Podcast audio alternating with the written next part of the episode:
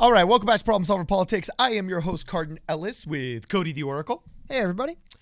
And uh, Cody's got an interesting thesis that he wants to share with us concerning the vernacular and the form of speech that Andrew Yang engages in. He thinks it's better a certain way. Cody, tell us what's going on. One way phrase, it? But yes, recently, I mean, I would just say in general, I've been following Yang for a while, and every time I see him in person, I've seen him speak anywhere.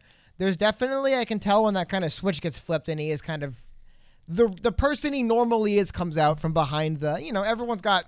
No one goes up there in public speaking and goes, well, like, um, like, um, like. You kind of have a thing. Anyway, I'll highlight this tweet. So, Andrew put out a tweet. Um, yeah, I'm just gonna read it. Apologize for the language. He said, uh, "God damn, this shit is infuriating. Gary Locke is as American as the day is long. Trump rewriting history is as as he ha- as if he effectively responded to the virus utter garbage. We lost 70 days and thousands of lives due to his incompetence and disregard for what was happening overseas. There is swearing is the constant, but there is this what's this this realness from him that I always love to see. And I do think it's one of the things that makes Yang one. I think it's something he walked away from too much when he was campaigning a little bit.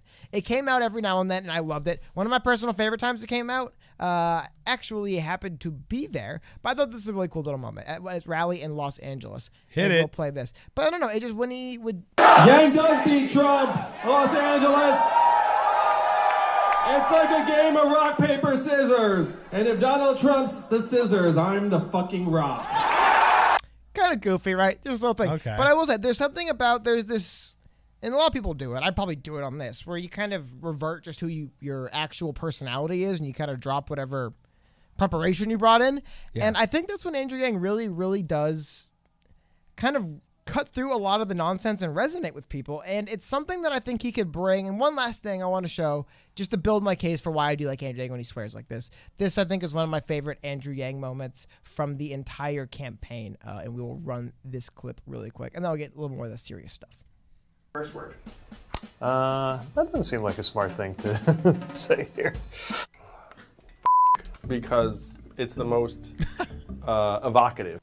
Favorite curse word. This was a great video that highlighted something interesting and highlighted the politician-y nature of like a Pete Buttigieg compared to Andrew Yang. It's something I always liked about Andrew Yang early on. He always brought that kind of like Pete Buttigieg. Well, I don't think that's a good idea to give an answer to that. And then Andrew was Uh, just get out of here, was, bro. but the larger thing I'm trying to get to here, and someone else, and I want to take credit for this, but someone else brought this up. See if I can find their tweet, but if not, just the general concept of I think now that Andrew Yang isn't running anymore, right? He's out of the race. This is a really eff- this kind of more real form of communication that people respond to. Uh-huh. It's kind of funny. Yeah, you can play it safe and, and remove criticism, but you'll notice people who play it safe don't tend to get very much attention either because it's boring and bland. This is where Andrew could shake things up. I think this righteous indignation might not be the exact word for it, but do you see what I mean? This little bit of like, look, I'm done playing around, I'm done with the games. Like, let's just get to this stuff. But it could be very effective for one. Currently, I guess Joe Biden, right? I mean, that's who he endorsed right now. That's who he's running. But larger so, I would love to see Andrew Yang be this kind of voice. When you look at Humanity Forward, one of the things Humanity Forward is about is backing and supporting various UBI candidates. And I think now that Andrew Yang isn't necessarily running himself, and he's basically a media personality now, he's to be starting a podcast, stuff like that. I think this less refined and more true to himself, Andrew Yang, really is an asset that I, I want to see him bring out more. That's all I want to say is whenever I see him do something like this, it might come across a little bit, you know, use some crude language sometimes. But I mean, I could show you this is one of, you know, popular tweets, got something 67,000 likes, something like that. I believe he had another profanity filled tweet when uh, Bernie Sanders dropped out. And his support for Bernie it was a good tweet for Bernie. But my larger point being is I really want to see more of this. If, if Andrew Yang is moving to become essentially a media personality, which to boost his brand for his next endeavor, which Yeah. is smart and I agree with, by the way. I think this is the way you should do it, man. I really do. Hey, moving towards an open form podcast, I don't think there's many language restrictions. I don't think we'll be dropping F bombs left and right. But to be honest, it kind of seems like Andrew Yang is the kind of guy who does drop F bombs left and right when I see him relaxed and more natural and not always feeling like, you know, he's not on stage, not being a politician, which is something that you could definitely see. It happens to everyone, even the best of them. You'll notice when even kind of veteran people of these campaigns drop out, there's that those few days when you see these people when they first drop out where they take a deep breath and they act who they are. But this was a quote Andrew Yang was given just after he dropped out of the election or suspended his campaign. Smanger. He said, "You know, I'm not a dick. Like obviously, someone like offers me something serious and impactful, we can help to do some good work. I'm not going to be like fuck that in reference to any kind of cabinet position from another candidate. Again, it's I- I uh-huh. understand it's not the the thing, but I do think that I'm not alone in this. Let me know in the comments if I am. When Andrew Yang does this kind of stuff, it really makes me like him more. It really does. It reminds me. I have uh, the reason why I wanted to do this video. Seeing this tweet yesterday kind of reminded me of that that that less refined, true outsider personality Andrew Yang brought with him early, which I get. It's kind of, you know, there's so much pressure to drop the stuff you kind of do. But I really hope to see that, that Andrew Yang, he's not running for president anymore. He's not representing all of Yang 2020 anymore. He's not trying to beat, you know, win the, he's not trying to, all he's trying to do now, hopefully, is be himself to boost his brand and help other people win on UBI. I think this person is a surrogate and a mouthpiece for a lot of these people running that are, you know, just smaller profile candidates inspired by him. I think that's the most effective thing he has because he has a great electric personality. It's why people like him. I think some of that got buried by the end of his campaign here. I'd like to see it come out. I mean, I need, you can definitely tell on CNN. It seemed like if he ever got a little bit too uh, too uh, too spicy on CNN, they were quick with like they didn't ask him a question again for a while because it's not that's not the platform for it. And so hopefully Yang Speaks is different, but in general, man, keep this up, Yang. I like it. I don't know how you feel about it, Carden. I don't know if anyone else feels like that. If you disagree, let me know in the comments. But seeing this yesterday just reminded me of the guy that I saw in that Joe Rogan podcast, and I'm like, that guy is cool, and I believe in what he believes in, and I just thought it was really cool to see that. So I don't want to say I disagree because I disagree with some things, but I don't disagree with others. And I would say that I have a love hate relationship with swearing. Uh, first off, I, I'm one who does not like it nor appreciate it that much. If it gets excessive in cinema, unless it's extremely authentic, okay. But when it becomes a thing for the sake of the thing, like art for the sake of art, I I, I don't like it. Okay. Um, however, at the same time, I really agree with Thelonious Monk, who said a genius is the one most like himself. That uh, nothing can be worse than somebody trying to shroud for social reasons, perhaps, uh, how one truly feels. And, you know, similar to Andrew Yang, sometimes there's just no replacement for the F bomb. you know what I'm saying? Sometimes there's no replacement for them, right? However, I also agree that the reason there's no replacement might be because you have not educated your mind enough. Gordon B. Hinckley said something very interesting once. He said, uh, he didn't say swear words, but he said profanity is the efforts of a feeble mind to express itself forcibly. And so for me, I, I don't I don't judge you if you swear. I don't, you know, I'm not one of those no curse club kids, but I definitely don't appreciate it myself. I think by and large it casts a shadow upon you that weakens your brand more than it uh, strengthens that brand unless of course I guess the audience is you, so I might be being proven wrong in my own podcast here. But I've always looked at it as I don't strive for it or against it, but I do strive to speak forcibly when I can. So I want to learn as much of the English language and the spoken word to be able to speak myself forcibly.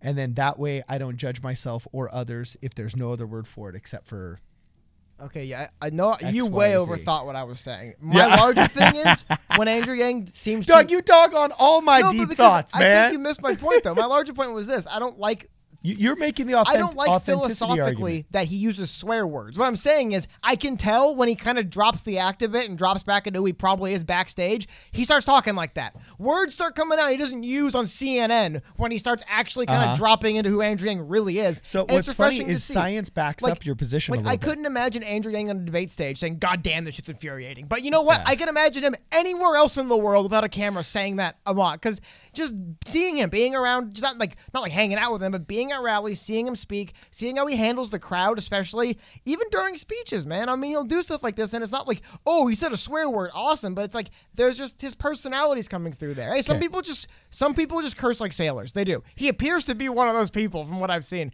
and it's just seeing him his actual personality come out is what's interesting to me. And I've just noticed throughout time when when he when he's really feeling it and he's really having fun and he's really really in touch with the crowd at different events I've seen him with, yeah, you'll notice he'll start swearing, he'll start dropping into some more colorful language. I think it's just who he is. That's how he came up. That's how So, he did so stuff. you need to look into and I, and I like it. I appreciate seeing real Yang. That's all I'm saying. okay, so let's dive into the science of your your perception here. There's no science. I just like it. No, no, there is plenty of science, Cody. Okay, and so now let me set you straight. There's been actually all kinds of studies done into profanity and the perception thereof, and it has been proven that there is a correlation. We don't know if it's causation, but there is a correlation between the effectiveness of the argument and the amount of curse words in the argument. Okay. That the perceived effectiveness on behalf of the recipient of the message is augmented when the giver of the message is using profanity. Okay. And there's an interesting conundrum in between those that swear and perceived levels of honesty. That if you swear more often, you're perceived as more honest by those around you but simultaneous studies show that those who swear often are most likely to actually engage in dishonest behavior. So there's this weird, strange Well, correlation well, you- between the two. There's a reason why. You notice something in what you said right there? Uh, People perception who- versus reality. Why do you think people who perceive someone as swearing a lot perceive them as being more honest than them? Because they Do you- think they're being more authentic, and authentic people are probably being more honest. But here's the thing: people that don't view swearing as something to need to be self-censored would be like, "What do you mean?" Yeah, I still lie all the time. I just swear as well. What's the big deal? Because some people are like, "Well, I go out of my way to intentionally prevent the swearing," so I assumed you must be feeling the. I don't know. All I'm saying is this: what I feel is this. When Andrew goes up there and he says things that are not necessarily politically the Uh-huh. most you know, dialed correct. I have to imagine it's because he's coming from the heart. So maybe that's what you're saying. When people are going up there and using swear words in, in areas where normally they would not, you imagine that this is more of a heart from the heart statement. And I agree. Uh-huh. That's what I guess I get from him as well. It feels, but it legitimately does seem to be the more authentic stuff he says. In the words of the Apostle Paul, can a bitter font bring forth sweet water, and can a sweet font bring forth bitter water? Here, about this? Let me sum it up.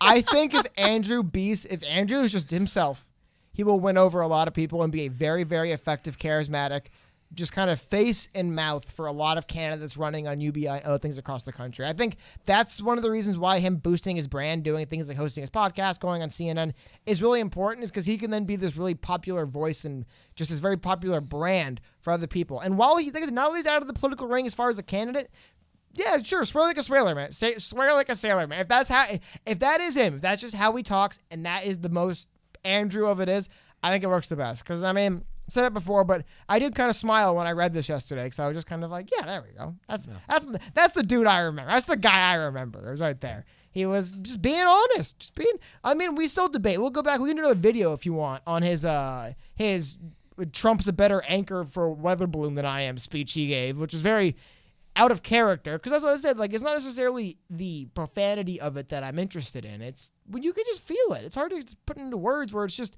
yeah, that's Andrew Yang not running this past a committee and just saying something. I like it. Yeah. So uh, Cody the Oracle hath spoken and fully endorsed Andrew Yang's sailor tongue. But yeah, I like him. So, uh, guys, make sure you follow us on PSP Radio 1, and we're going to be talking movies tonight.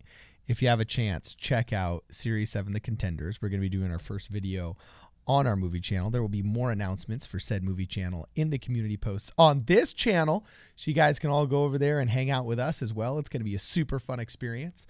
For Problem Solver Politics, make sure you follow us at PSP Radio 1 on your favorite podcast platform on Instagram and on Facebook. All right. And if you can, please consider subscribing to the channel or becoming a member of this channel. It's a great way to keep this content coming your way. This is Problem Solver Politics. We will see you guys in the next video.